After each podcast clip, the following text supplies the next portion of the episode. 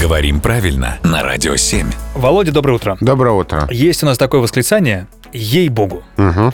Почему не ему богу?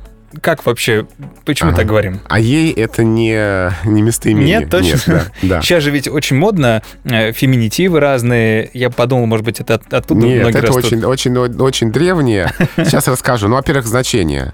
Это такое вообще устаревшее такое разговорное междометие в значении действительно в самом деле. То есть употребляется как такое восклицание клятва. Да, поймите меня, ей-богу. Да, клянусь, вот тебе крест, честное слово, вот, вот в таком, таком значении. Со значением разобрались, теперь о происхождении.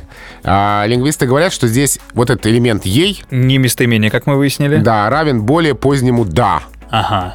И означает призыв Господа в свидетели. То есть, да увидит Бог, что это правда вот так вот. Бог свидетель, да, и я, я и не брал твою книжку, ей-богу. Бог свидетель, да пусть Бог подтвердит, что я правда не брал. Вот такая этимология. Ага.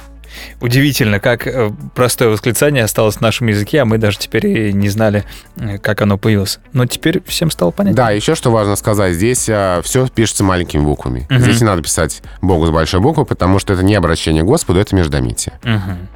Уговорил. Как будто я Даже не сопротивлялся. сопротивлялся, Да. Спасибо, Володя.